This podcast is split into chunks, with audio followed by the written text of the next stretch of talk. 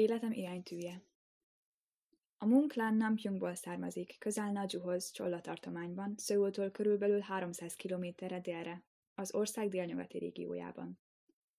Az ükapámnak Mun Sang-haknak három fia volt. A legfiatalabb a dédapám, Mun Jung-hul, akinek szintén három fia volt. Chiguk, Shinguk és Junguk. Nagyapám Mun Chinguk volt a legidősebb.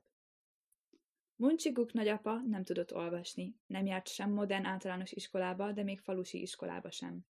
Annyira tudott viszont koncentrálni, hogy képes volt felmondani a három királyság története koreai fordításának teljes szövegét, pusztán az alapján, hogy hallgatta, ahogy mások felolvasták neki. És nem csak a három királyság történetét. Ha hallott valakitől egy érdekes történetet, meg tudta jegyezni, és szóról szóra vissza tudta mondani. Bármit meg tudott jegyezni első hallásra, Apám is hasonlított rá ebben, fejből énekelte a keresztény himnuszokat, amelyek több mint 400 oldalt tesznek ki. Nagyapám követte apjának utolsó szavait, hogy élje életét az adás lelkületével, de ő nem tudta megtartani a családi vagyont.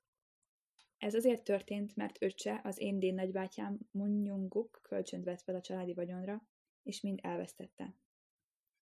Ezt követően a családtagok nagyon nehéz időket éltek meg, de nagyapám és apám sohasem mondott rosszat Junguk nagybácsiról. Ez azért volt, mert tudták, hogy nem szerencsejátékon vesztette el, hanem a koreai köztársaság Shanghaiban, Kínában lévő ideiglenes kormányának küldte a pénzt. Abban az időben 27 ezer von nagy összeg volt, és a nagybátyám ennyit adományozott a függetlenségi mozgalomnak. Junguk nagybácsi, aki a Fenyán szemináriumon végzett lelkészként, angolul folyékonyan beszélő, a kínai tanulmányokban jártas értelmiségi ember volt. Három egyházért felelős lelkészként szolgált, köztük a Dokhung egyházért Dokumyonban. Sonam Sannal közösen részt vett az 1919-es függetlenségi deklaráció megfogalmazásában. Amikor azonban kiderült, hogy az aláírók között szereplő 16 keresztény vezetőből három kapcsolódik a Dokhung egyházhoz, Nagybátyám kihúzatta a nevét. Li Hung az egyik megmaradt aláíró, aki nagybátyámmal együtt dolgozott az oszani iskola létrehozásán. Megkérte Junguk nagybácsit, hogy viselje gondját az ő ügyeinek, amennyiben a függetlenségi mozgalom elbukna, és a japán gyarmati hatóságok kioltanák az életét. A szülővárosunkba visszatérve Junguk nagybácsi nyomtatott tízezer koreai zászlót, és a koreai függetlenséget támogató kiáltásokkal az utcákra özönlő emberek kezébe adta. Március 8-án tartóztatták le, amint az Alpomyon közigazgatási hivatal mögötti dombon épp egy demonstrációt vezetett. A függetlenséget támogató demonstráción részt vett az Oszani iskola igazgatója, Tanári Kara, és mintegy 2000 diák, közel 3000 keresztény, és vagy további 4000 helyi lakos.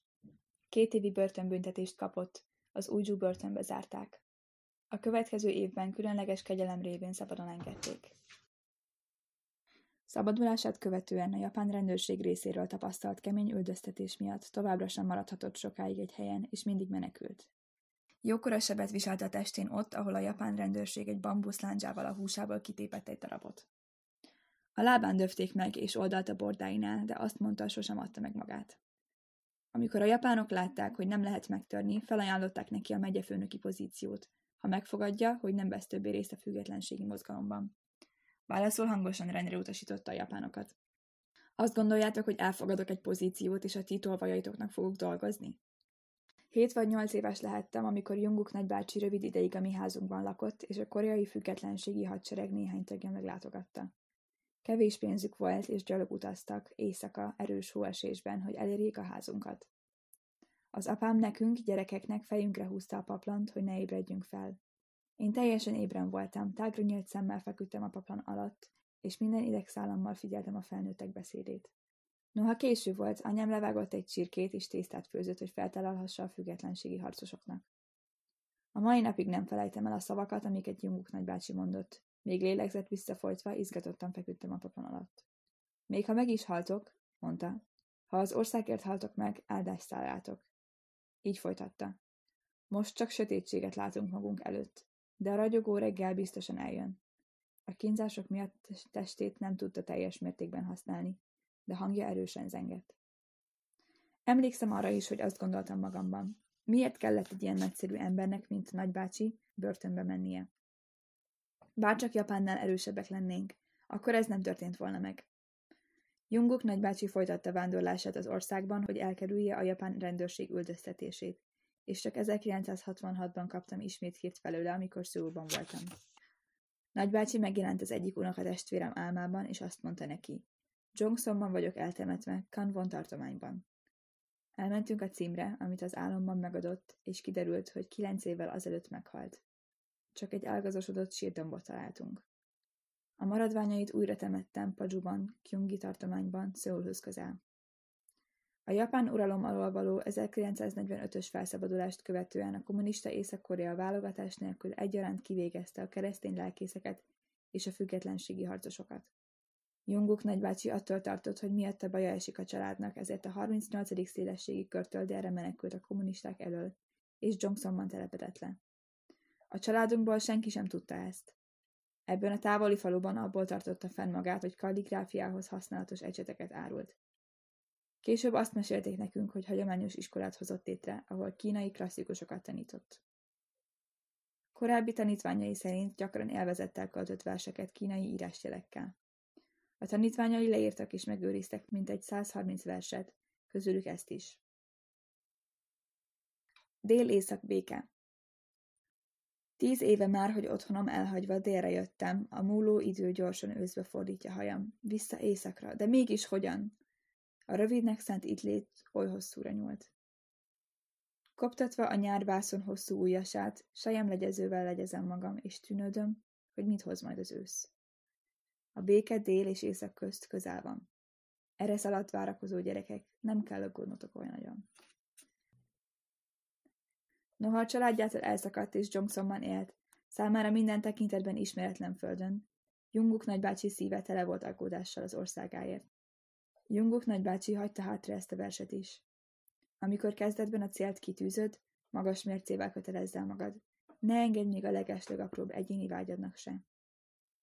Nagybátyám részvételét a függetlenségi mozgalomban a koreai köztársaság 1977-ben posztumusz elnöki éremmel, 1990-ben pedig a Nemzeti Alapérdemrendel ismerte el. Még most is néha az ő költői sorait szavalom.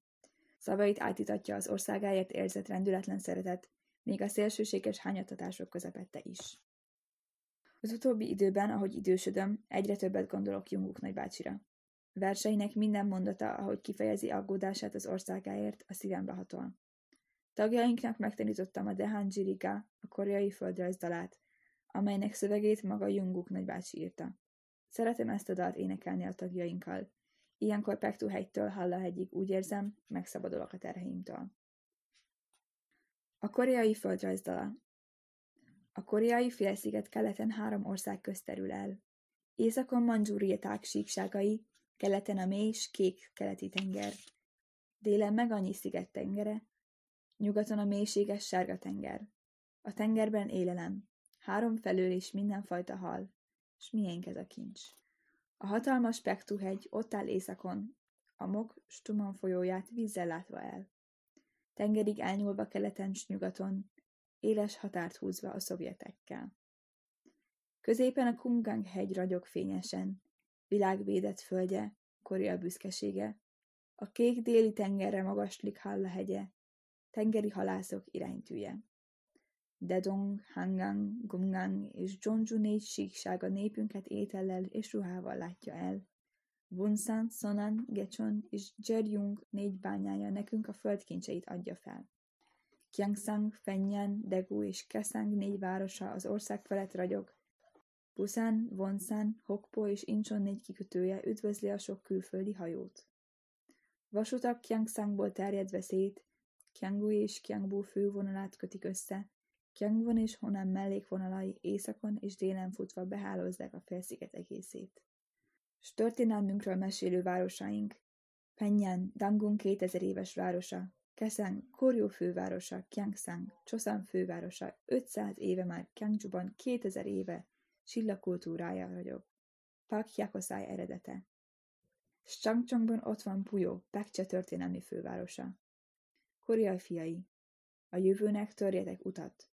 Partjainkat a civilizáció hullámai mossák. Gyertek le a hegyekből, s meneteljétek tovább erővel a jövendő világ felé.